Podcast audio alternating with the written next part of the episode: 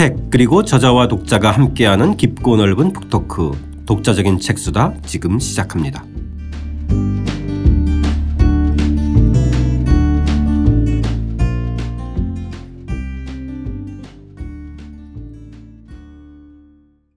이우견 교수와 함께하는 이우견의 중국 수업 오늘은 16장입니다. 농업과 농민의 나라에서 영원히 차별받는 농민편 시작하겠습니다. 저는 책 만든 사람 김학원입니다. 함께 책을 읽을 김하밀입니다. 안녕하세요. 이호견입니다. 도입부 읽으면서 이야기 시작하겠습니다. 202쪽입니다. 중국은 농민의 나라입니다. 농촌 인구가 많아서 그렇기도 하지만 여기에는 더 깊은 뜻이 있습니다. 중국 문명이 바로 농업 문명의 토대를 두고 있기 때문입니다. 농사를 짓는 사람들이 자연과 세계를 대하는 생각, 농사를 짓는데 가장 이상적인 사회 형태, 농사 짓는 사람들을 통치하기 위한 조직 등과 관련된 중국 문명의 특징은 대부분 농업에서 유래합니다. 그 중국이야말로 전 세계 문명 중에서 네. 이 농업 문명을 가장 뿌리 깊게 갖고 있는 나라인 것 같아요. 그렇죠. 이 그 뭐 흔히 4대 문명 이렇게 하지만은 그 중에서 이 농업 물론 뭐 유럽에도 농업 기반의 사회가 있습니다만은 예. 그게 이제 주류적인 사회 형태로서 뭐 이렇게 별을 재배해서 먹고 사는 것뿐만 아니라 정치 기구라든가 사회 시스템이라든가 이런 게 모든 또 더 중요한 거는 이제 생각하는 방법, 세계관 이런 것까지 농업 문명하고 아주 일치된 세계를 사회 구조를 갖고 있는 거죠. 실제로 그 민의 개념이 백성의 개념과 농민의 개념 네. 거의 일치된 개념. 그렇죠. 그렇죠? 너무 오, 예. 랫동안 어, 민이라고 하면 뭐 어, 농사 짓는 사람, 그렇죠. 예, 농사 짓는 사람 이외의 나머지 것들은 별로 그렇게 중요시 않는. 그러니까 어, 예전에 상업하는 사람들 사실은 조금 그 농업하는 사람들보다 무시했던 거는 이제 그런 경우죠. 예, 농민하는 사람들은 무에서 유를 생산하는 사람이고 먹을 거기를 책임지는 사람들이기 때문에 가장 중요한 사람이고 어, 상업하는 사람들은 예, 단순히 중개하는 사람들이고 이제 그, 그, 그 다음 중요한 사람이 이제 에, 공업이라든가 이렇게 물건을 만드는 사람이겠죠. 이제 그렇게 여러 가지 이제 그렇게 지나치게 뭐 그 농민 중심이다 하지만 어, 기본적으로 농민의 나라 농촌 문명에 기반을 두고 있기 때문에 자연스럽게 이제 그런 위계 질서가 생긴 거겠죠. 그렇죠. 음. 우리가 오랫동안 에, 이른바 이제 종묘 사직이라고 했을 때도 네. 이 사직이라는 개념이 땅과 곡식의 그렇죠. 신이잖아요. 네. 그렇죠? 제일 중요한 게 예, 곡식이죠. 예. 예. 곡식 관리를 잘해야만 에, 땅에서 소득을 낼 수 있기 때문에 땅과 곡식이 제일 중요하죠. 예. 이 농민에 대한 그렇지만 이 그런 그만큼 중요했지만은 농민에 대한 지위가 변한 거는 유일하게 마오 시대였던 그렇죠. 농민이 제대로 된 그 수탉에 사실은 중국에는 그 농민 봉기라고 하는 에 이런 게 굉장히 많았죠. 그러니까 어, 늘 수는 많고 인구는 많은데 특히 이제 농촌 인구는 많은데 토지는 에 절대적으로 양식은 부족하고 이제 거기에서 오는 불균형 이것들이 늘 있었고 그다음에 자연재해 이것이 이제 중국은 자연재해의 나라이기 때문에 이제 그런 불균형 속에서 늘 이제 정치적인 불만이 그쪽으로 표출되죠. 그래서 이제 농민 봉기가 이제 계속 일어나면 정권이 바뀌고 네. 또 새롭게 이제 이게 주기적인 순환 구조를 보였던 거죠. 대기근이 한번 일어나면 정말 그렇죠. 나라가 뒤바뀌는. 예, 네, 나라가 뒤바뀌고 아주 엄청난 기근이 일어나고 어, 그게 폭동 형태로 되고 이제 그거를 정치 세력이 규합을 하고 그래 가지고 폭동이 돼서 정권이 바뀌는 이런 시스템이 중국 역사에 그냥 주기적으로 이제 반복되는 거죠. 네. 이런 뿌리 깊은 농촌과 농민 중심의 이 문명 사회에서 농민에 대한 지위 변화가 유일하게 마오 시대 때 일어났는데요. 이 마오 시대의 변화에 대해서 한번 정리해 보겠습니다. 204쪽 읽고 선생님 말씀 좀 듣겠습니다. 마오쩌둥이 이끈 사회주의 혁명이 성공하고 중국 농민은 역사에, 없, 역사에 없던 경험을 하게 됩니다. 사회주의 정권이 들어선 당시 중국 인구 약 6억 명 가운데 3억 명은 토지가 없었습니다. 그런데 중국 공산당은 1950년 중화인민공화국 토지개혁법을 만들어 지주에게서 몰수한 땅을 3억 명의 농민에게 나누어주고 1952년 말에 토지 개혁을 마칩니다. 그야말로 경자유전이라는 중국 농민의 오랜 꿈이 중국 역사 이래 최초로 이루어진 것입니다. 모든 농촌 가정이 자기 땅을 경작하는 이상적인 농촌이 실현되었습니다. 이에 감격한 시골 농부는 자기 가문에서 처음으로 땅을 갖게 해준 마오쩌둥에게 감사의 선물을 하려고 소를 끌고 베이징까지 오기도 했습니다. 사회주의 정부 수립 초기인 1953년 당시 6억의 인구 가운데 농촌 인구가 약 5억 명으로 중국은 그야말로 농민 국가였는데 사회주의 정부는 그 5억 농민의 압도적 지지 속에서 출발한 셈입니다. 1953년 네. 혁명 당시 총 인구가 6억 명이었는데 네. 그 중에 농민이 5억 명. 5억이었다는 거. 아 대단하네. 네. 그러니까 이거는 그야말로 농민의 나라라고 할 수밖에 없는 것이지. 그런데 이때 이제 이, 이 문제는 이제 그 5억 명을 어떻게 에, 땅을 분배해서 살게 할 것인가가 이제 큰 문제였던 그 것이죠. 3억 3억 명이 이 마오쩌둥의 토지 개혁으로 자기 땅을 가지게 된. 그렇죠. 이제 그래서 사실은 이제 6억 중에서 3억밖에 자기 땅이 없었으니까 아 예. 나머지는 땅이 절반의 사람들이 땅이 없었던 것인데 그거를 이제 나눠준 셈이죠. 근데 사실은 이 마오가 사회주의 혁명을 성공한 뒤에만 한 게 아니라 잘 아시다시피 이제 마오가 혁명 과정에서 그 농민들을 근 농민 근거지에서 농민들을. 그렇죠 해방을 하면서 농민들의 지지를 얻을 수 있는 것도 이 토지 분배 정책이죠. 네. 토지를 주는 거. 그러니까 사실은 이제 농민들한테 이익을 가져다 주는 거죠.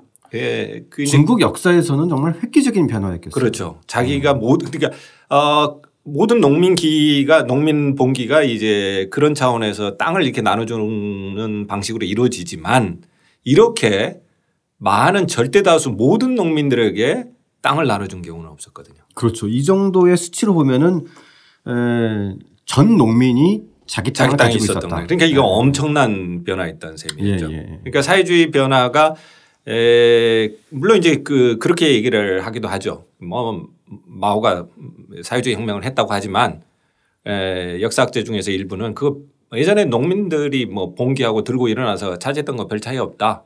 그리고 에 마오의 혁명도 결국은 그런 차원에서 보면 농민 반란 수준이다. 이제 이렇게 얘기하는 경우도 있지만 어 이렇게 땅을 나눠주는 토지 분배라는 차원에서 보면 그 이전과 마오 이전과 이후는 분명하게 구분이 됩니다. 네네. 예. 이, 이 정도 나눠준 적이 없었거든요. 그렇죠.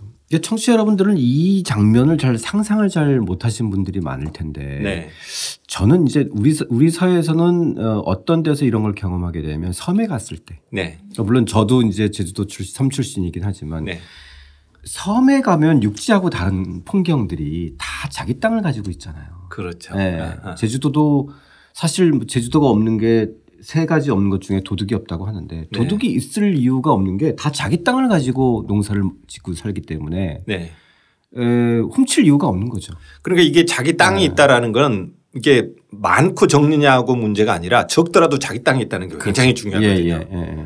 왜냐하면 우리도 지금 제 예를 들어서 지금 막막한 것은 이게 생산 수단이 그래도 있다라는 거죠 자기가 그렇죠. 매년 기본을 유지할 수 있는 생산 수단을 가지고 있느냐 그 독립적인 거죠. 예 그리고 아무런 생산 수단 없이 그냥 임노동에만 의지하느냐 이거는 엄청난 차이거든요. 예.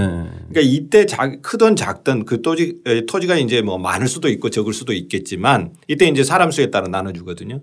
그렇기 때문에 그러한 자기 땅이 그래도 한뜩이라도 있다라는 것은 엄청나게 달라진 겁니다. 맞습니다. 이 육지의 곡창지대를 가보면 대주주들이 항상 있어서 지역 유지들이 있잖아요. 네. 네. 근데 이제 섬에 가보면 이렇게 자기 땅을 다 작든 크든 붙이고 먹고 사는 독립세대들이어서 문화가 좀 다른 것 같은데 이 대륙 전체가 이런 풍경이라고 한다면 정말 달라진 풍경만은 분명했던 것 같아요. 그러니까 이 당시에 농민들이 얼마나 참 기뻤겠습니까. 그 한편으로 이제 여기에 그 이게 토지 개혁을 하다 보니까 이제 피비린내가 나는 거죠. 네. 그래서 이제 그 에, 처음에는 아주 악덕지주만 에, 처단을 하죠. 네. 그리고 많은 사람들이 죽습니다. 그래서 이제 서구에서 중국 혁명을 비판하는 건 바로 그 지점이죠. 에, 마오가 혁명을 성공한 뒤에 에, 그야말로 피해 성을 쌓았다. 음. 피해 탑을 쌓았다. 그렇게 죽은 사람들이 얼마나만큼이 많냐. 이제 그런 측면에서 보자면 이거 분명히 그 에, 여기에서 이제 그 린치도 생길 수 있고 여러 그렇죠. 가지 것들이 생깁니다. 그리고 이제 도대체 문제는 그러면 누구까지를 악덕지주로 볼 것인가. 그 다음에 이제 중농은 이제 보호하고 그야말로 그 대농들만 이렇게 토지를 뺐는데 그 기준이 이제 굉장히 모호할 수도 있죠. 그렇죠. 여기 굉장히 아주 어, 많은 문제점들이 생기지만 어, 마오가 봤던 것은 대다수 농민인 거죠. 예, 그걸 보고 해야 된다. 그리고 그 사람들에게 그래도 모든 사람들이 토지를 갖도록 하는 처음 시대를 그렇게 해서 열어줬던 것이죠. 네. 근데 이제 이것도 굉장히 잠시 다시 또 빠른 어, 사회주의로 전환을 이제 주창하면서 그렇죠. 생- 예고했던 것보다 훨씬 빠르게 이게 다시 또 이 토지를 국가 소유로 집단화시킨 조치를 취하면서 문제가 발생. 여기서 이제 심각한 문제가 생기기 시작을 하죠. 예를 들어서 그러니까 머슴이 있었어요. 네. 그러니까 그 모엔의 한 소설을 보면 그런 게 나옵니다. 이제 이제 어 지주 안에서 예, 지주집에서 머슴살이를 한 겁니다. 네. 그리고 이제 49년 되니까 그 지주는 처형을 당했어요. 이제 머슴이 땅을 차지한 겁니다. 나눠 가졌죠. 물론 네. 이제 그 전 주인만큼 그렇게 땅이 많지는 않았지만 조그만 땅을 갖게 된 거죠. 그랬는데 다시 또 땅을 내놓으라고. 음. 이거 다시 공동 사회주의적 에, 집단 농장, 아, 공동 경작 그다음에 공동 수입 이것을 위해서 개인 농들을 이제 전부 다 해체하고 음. 집단 농장 시스템으로 소유권을 이전한 거잖아요. 그렇죠. 이제 그걸 갖고 고- 그대로 들어가는 거죠. 그러니까 농기구도 가지고 들어가고 이 음. 소가 있었으면 소도 끌고 들어가고 어, 거기서 이제 같이 농사를 지어서 자기가 노동을 한 만큼 다시 또 분배받는 구조. 그게 이제 인민공사 인민공사가 거죠? 집단화가 네. 된 거죠. 네, 네. 이 시스템이 이제 예, 비극이 시작되는 시점이 어, 1953년부터 마오가 에, 사회주의로 빨리빨리 개조를 하자 이런 이제 조금 다급한 초조함이 있거든요. 이 53년이 그래서 중국에서는 굉장히 그 중요한 기점인데 네. 사실 중국 혁명은 계급 연합 혁명이거든요. 사회주의 혁명이라기보다는 에, 뭐 개인 토지나 뭐 기업 있는 사람들 그대로 갖고 있고 그 아주 대규모 자본가들 그다음에 대규모 어, 농지를 가졌던 악덕지주들 이거를 처단한 상태에서 계급 연합적인 혁명인데 그러니까 엄밀하면 사회주의 혁명이 아니죠. 네. 근데 마오가 이 53년부터 스탈린이 죽은 게 53년인데요. 이때부터 이제 중국을 사회주의로 바꿔가야 되겠다. 그러면서 이제 소련 모델을 따는 거죠. 음. 그래서 집단 농장을 하자. 소련하고의 어떤 경쟁 체제도 하나의 작용을 했겠네요. 이게 53년에 스탈린이 죽거든요. 음. 그러면서 이제 아시다시피 스탈린 격하 운동도 일어나고 그렇죠. 예, 이제 수정주의 이제 논쟁도 이제 뒤에 벌어지고 그러니까 이제 마오는 상당 정도 그다음에 이때가 이제 왜 이 53년이 여러 측면에서 의미 있느냐면 이제부터 이제 사회주의 경제 개발 노선을 추진합니다. 네. 이때부터 이제 사회주의식으로 경제발 노선을 하자. 또 하나는 이게 혁명 초기에는 우리도 뭐 정권이 들어서면 정권 초기에는 다들 잠잠하죠. 근데 정권이 한 해만 지나면 이제 정권을 내줬던 세력들도 그렇고 비판의 목소들이 나오기 시작을 합니다. 이게. 네. 그러니까 이때 목소리를 좀 죽이고 있었던 사람들이 다시 목소리를 내기도 시작을 하고 그다음에 그러면 혁명을 성공시킨 사람들은 괜찮았냐? 혁명을 시- 성공시킨 사람들도 이제 스- 서서히 기득권을 이제 누리기 시작한 거죠. 그렇죠. 그게 조금 타락하기도 시작을 하고 음. 완장을 차게 된다. 완장을 차게 됩니다. 이런 운동들이 이제 계속해서 벌어지게 되는 거죠. 또 하나는 중요한 변화가 있는 게 논을 이렇게 나눠주면 어느 사람은 좋아하지만 어떤 사람은 농사에 관심 없는 사람들도 생깁니다. 그렇죠. 이걸 다시 팔고 사고 하는 일들이 벌어져 버립니다. 음. 그러니까 어떤 사람은 일 안, 일하기 싫은 거예요. 그런 사람들도 솔직히 있을 수 있는 거죠. 아 그렇죠. 아, 그러면서 어, 어떤 사람은 내가 좀 에, 논을 좀 더 갖고 싶다. 나는 좀 더 논이 있으면 더 많이 소출도 얻을 수 있고 열심히 일하니까 이제 그래 가지고 이게 옆으로 또 자기들끼리 사고 팔고 하는 현상들도 아 그렇죠. 벌어집니다. 농촌에서는 돈만 벌면 땅 사는 사람이 있었고. 그렇죠. 네, 땅 욕심 있는 사람. 그러니까 이게 그 똑같이 나눠준다고 해서 그대로 계속 이- 유지되지가 않는 거죠. 네. 근데 이런 여러 가지 이제 국제 정세 그 다음에 국내적인 환경들이 맞물리면서 이제 마오가 54년이 안 되겠다. 예, 원래는 마오는 식민주의 혁명이라고 하는 계급 연합의 혁명을 굉장히 장기간에 걸친 과도기적인 과- 단계로 봤던 거죠. 그렇죠. 네. 그런데 이거를 당기자. 아, 지금 에, 이렇게 당기지 않으면 다시 과거로 돌아가 버릴 것 같다. 이른바 이제 속도전을. 그렇죠. 그래 이제 여기서부터 에, 중국 사회를 대대적으로 사회주의적으로 개조하는 과정에서 이제 소유제도 손대게 되는 거죠. 네. 자기 땅을 가졌던 농민들이 급격히 이 과정에서 좀 재편되기 시작하는데 일단은 중공업 우선 정책을 실시하면서 농촌에 대한 차별도 좀 생기게 되고 그렇죠. 결정적으로 저는 좀 독특한 것도 했던 것이 농촌의 농민들을 도시로 들어온 것을 법적으로 차단하는 조치를 강행하는데요. 네. 208쪽 그 대목 한번 읽고 선생님 좀 설명 좀 들어보겠습니다. 도시와 농촌을 분리하는 이른바 성향 분치 정책은 농민이 도시로 유입되는 것을 막는 신분 정책을 통해 절정에 이릅니다.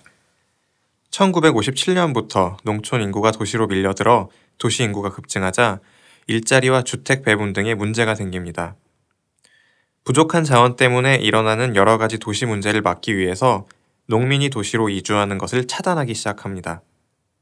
1958년에는 호적 등록 조례를 만들어 농업 호적과 비농업 호적으로 나누고 농업 호적을 지닌 사람은 도시로 이주할 수 없도록 한 것입니다.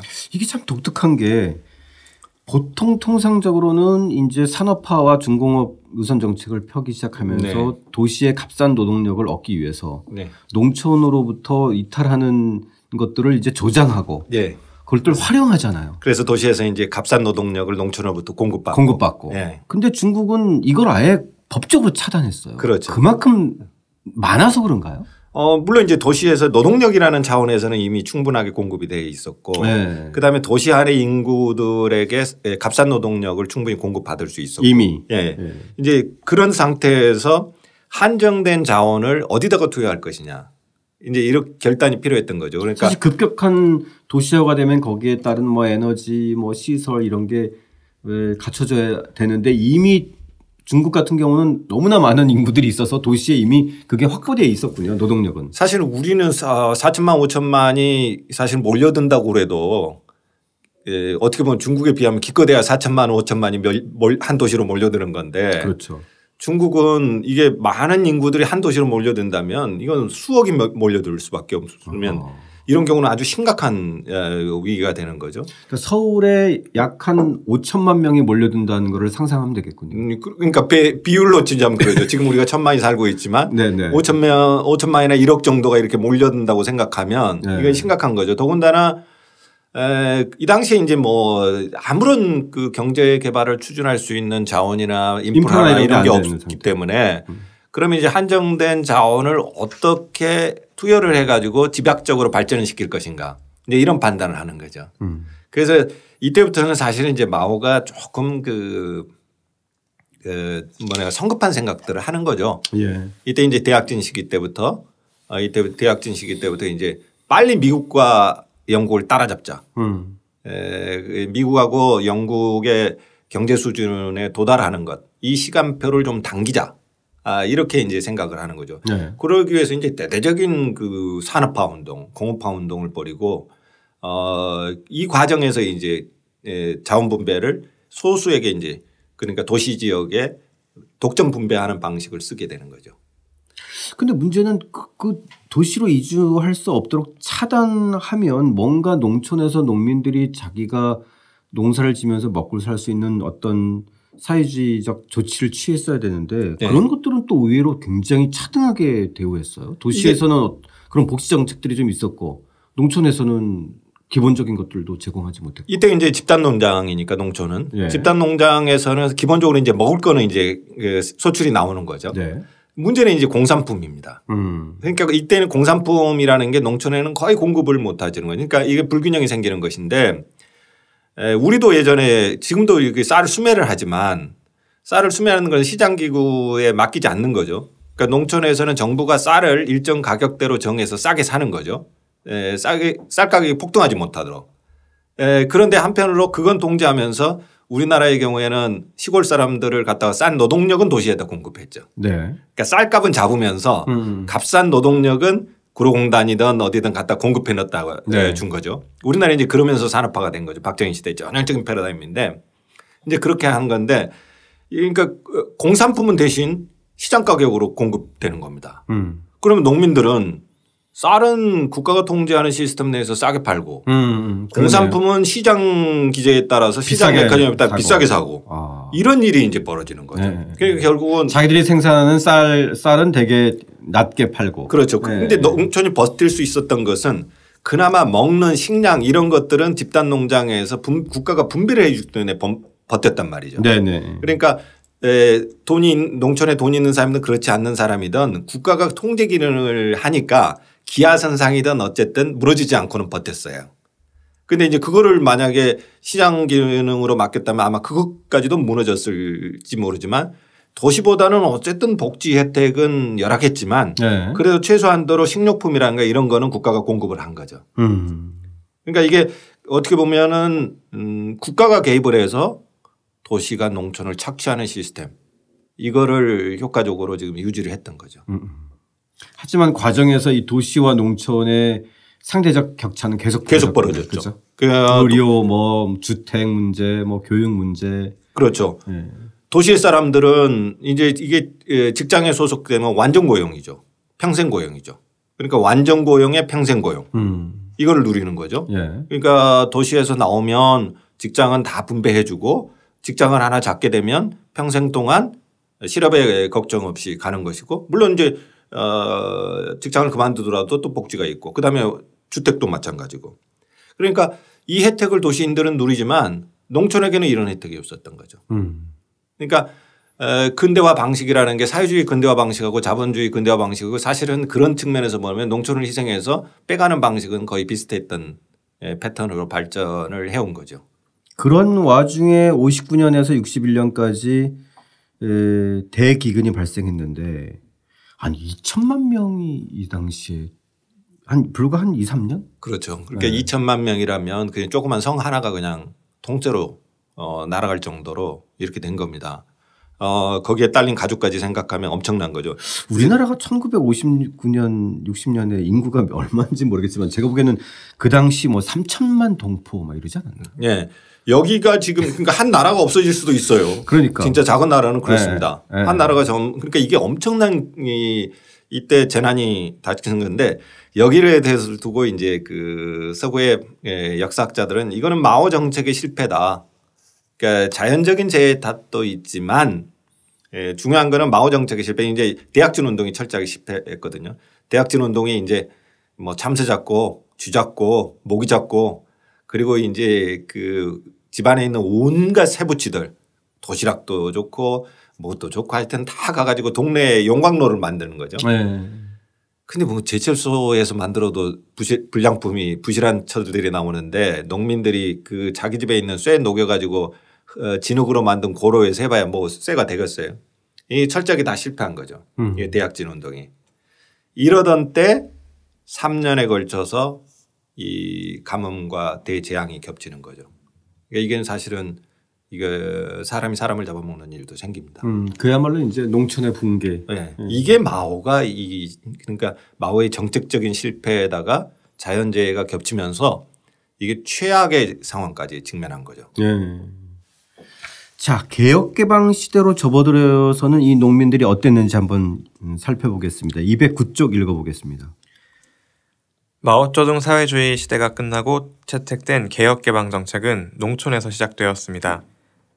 집단 농장인 인민공사를 해체하고 토지를 다시 농가에 나누어 주었습니다. 농촌에서 집단주의 시대가 막을 내린 것입니다. 하지만 이것으로 중국 농민의 2등 국민 시대가 끝난 것은 아닙니다.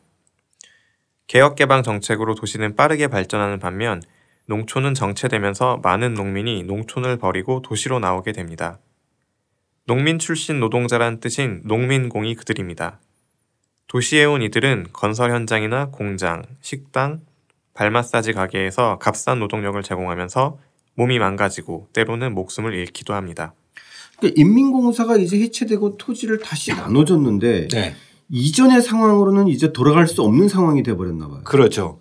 이 농촌이 발전한다고 하지만 처음에는 중국 개혁 개방의 최대 성, 이 성과는 농촌에서 나왔어요. 네. 근데 이거 나눠주고 나니까 그 농작물 소출이 이제 많아지는 거죠. 쌀도 아주 좋은 쌀들이 나오고 그러니까 이제 먹을거리가 풍족해지긴 하지만 도시는 이것보다 훨씬 더 빠른 속도로 발전돼 버리는 거죠. 그러니까 이제 이, 이 농촌에 있지 않고 도시로 이제 몰려들게 되고 근데 이 사람들은 다 특히 뭐 불- 젊은이들은 다 도시로 나가려고 할거 아니에요. 그렇죠. 다 불법이죠. 음. 왜냐하면 중국 인들은 두 종류밖에 없다라는 거예요. 농촌 인구와 비농촌 인구. 아, 참 그게 특징적이에요. 그러니까 주민등록 보면 이렇게 다 예, 그 중국인들 신분증 보면 이게 딱 써져 있는 겁니다. 그러니까 불, 같은 나라에서 불법 이주민이 되는. 그렇죠. 그러니까 우리는 이사하면 가서 동사무소 신고하고 그러면 어느 도시의 주민이 되고 어 어디는 또 옮겨갈 수도 있고 그렇지만 이 사람들은 도시에서 살지만 주민등록을 옮기지는 못한다는 거죠. 아, 이런 우리나라에서도 제도는 이 정책이 실현됐으면 저는 이 자리에 못 있어서 어, 저도 마찬가지. 그냥 제주도에서 예. 평생 살았어야 돼. 저 저도 마찬가지. 평 아마 지금 농사 짓고 있을 겁니다. 근데 이게 중국만 세계적으로 없어요. 아, 그러니까 엄청난 인권 탄압이라고 볼 수도 있죠. 아 그럼 굉장히, 굉장히, 독특한 제도고 굉장히 중국적인 제도인데 근데 아직도 있단 말이에요. 이게. 아직도. 예. 아직도 기본 권력은 있습니다. 네. 이제 그 제한을 서서히 풀어가는 단계는 에, 여러 단계가 있지만 기본적으로는 이게 아직도 존재합니다. 그러니까 아직도 농촌에서 베이징으로 이주하는 게 그렇게 쉽지는 않은 쉽지 않은 거죠. 지금은 이제 예를 들어서 이것도 돈 있는 사람들은 좀뭘 대학에 간다든지 그렇죠. 뭐 취직을 한다든지 과거에는 두 가지 길밖에 없었어요. 예. 하나 길은 뭐냐 군인이 되는 것. 아. 에, 그리고 군인이 되고 는 이제 일정 기간 복역을 하고 나면 이제 자원으로 입대하니까 선발하잖아요. 중국은 중국 남자들 다 군대 간다 고 그러면 큰일 나니까 어, 그 많은 수를 다 어떻게 하겠어요. 아, 이게. 그렇죠. 예. 예. 그러니까 물론 이제 그 임의로 이렇게 추출하기도 합니다. 추첨으로 음, 그러기도 하고 나머지는 이제 자원병을 받거든요. 그 자원병에 지원하는 대표적인 이유가 바로 이 말하자면 도시로 취업할 수 있는 기회. 그러니까 비농업 호적 이거를 얻으려는 그런 뜻이 많죠.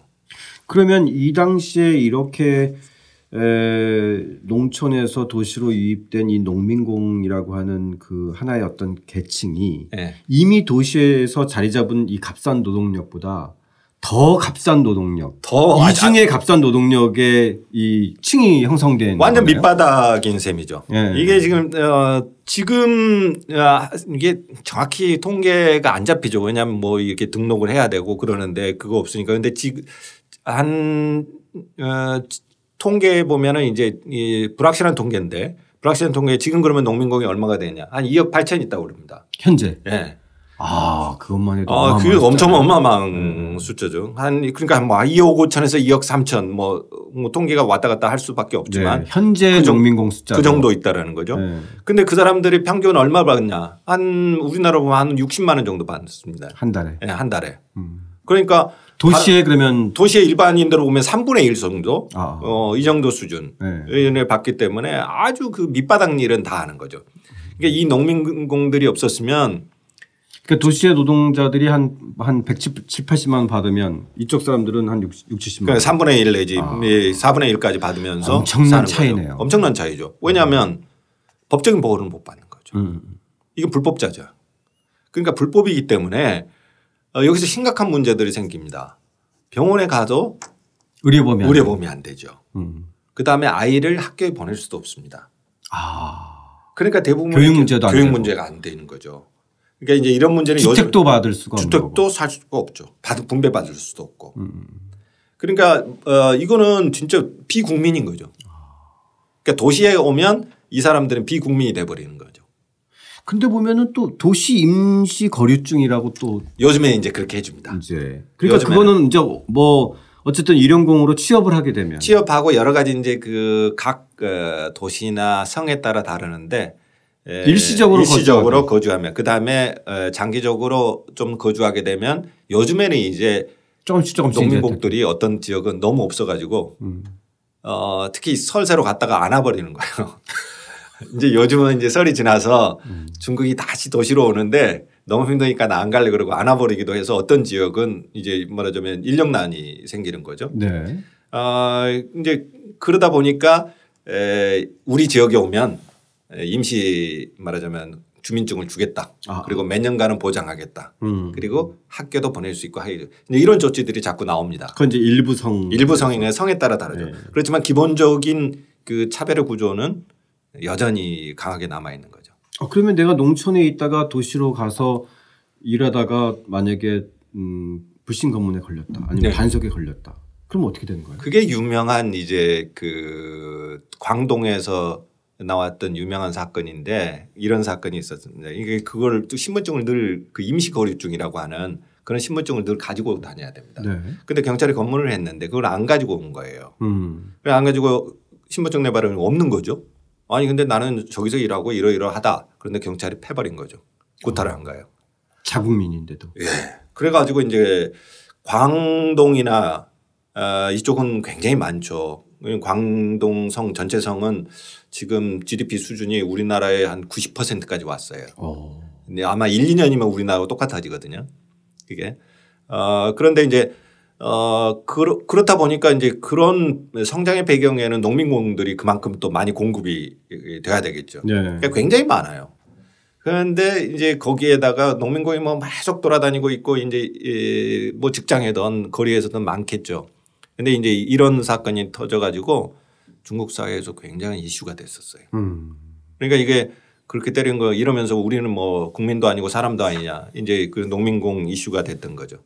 우리가 보통 최근 10년 사이에 웬만하면 다 중국제. 그렇죠. 그죠? 중국에서 만든 아이폰. 네. 에서부터 모든 거를 다 이제 쓰고 있는데 이것에 실제 만든 노동자들이 농민공 우리가 대부분이겠네요. made in China의 대부분은 농민공 손에 의해서 약한 2만 5천 명의 농민공. 네. 이들 싼 임금이 아, 2억 없었으면 5천만 명의 예. 싼 임금이 없었으면 아이폰도 그다음에 우리가 쓰는 공산품 대부분도 사실은 그렇게 싸게 공급될 수가 없었던 거죠. 그럼 농민공은 현지에서 부르는 말이 따로 있나요? 농민공이라고 불러요? 그게 예, 농민공이라고 부릅니다. 그러니까 이게 이제 사실은 농민공? 이게 어, 농민이라는 수식어가 농, 농민 농, 농민공 이렇게 하는데 농- 아, 농민공. 또는 그냥 민공 이렇게도 부르기도 하고 아, 민공. 예. 네. 이렇게 부르기도 하는데 이게 이 호칭 자체가 우리가 어, 구로공단에서 일했던 공돌이 공순이 하듯이 네네. 이게 이제 뭐 비하하는 대표적인 음. 말이 돼버린 거죠. 네. 그래서 이런 이슈들이 계속해서 나옵니다. 이게 뭐 어, 버스 안에서도 충돌이 일어난 것, 그 다음에 지하철에서 충돌이 일어나는 것, 저 사람들을 무시한 것 이런 것들이 이제 갈등이 계속해서 일어나죠. 음. 그러니까 이 사람들이 사실은 오늘날 중국의 엄청난 빌딩 거- 짓는데 네, 잡부 역할은 다 했고 파출부들 식당에 그야말로 서빙하는 사람들 다 이 사람들인데 아. 이 사람들에게는 합법적인 대우와 지위를 주지 않는 거죠. 한국 같았으면은 2억 5천만 명이 되니까 뭉쳐서 아, 일어났어요. 분명히 이제 이, 이, 이 농민공 민노총 같은 거 하나 만들어서 요즘에는 그런 조직들이 많이 있어요. 중국에도. 음. 중국의 인권운동가들이라든가 사회운동가들이 여기에 들어가서 이 사람들을 자꾸 조직화합니다. 네. 교육도 시키고. 그리고 어떤 그래서 이제 요즘에는 에 그런 사회운동으로 조금 결합될 여지들이 있죠. 근데 어떤 사람들은 요즘에는 또 도시가 너무 힘드니까 농촌으로 가버린 사람들도 많아요. 농촌엔 그래도 자기 땅이 있잖아요. 아 예. 이게 그러니까 그 땅을 기반으로 해서 내가 그냥 농사를 짓겠다고 가버린 사람들도 있고 어 1세대 농민공들에 비해서 요즘 이제 신세대들은 이제 뭐 도시 와서 힘든 일 안 하겠다. 그러면 나는 도시 문화만 즐기겠다. 또 이렇게 이제 새로운 농민공들이 나오기도 합니다. 네.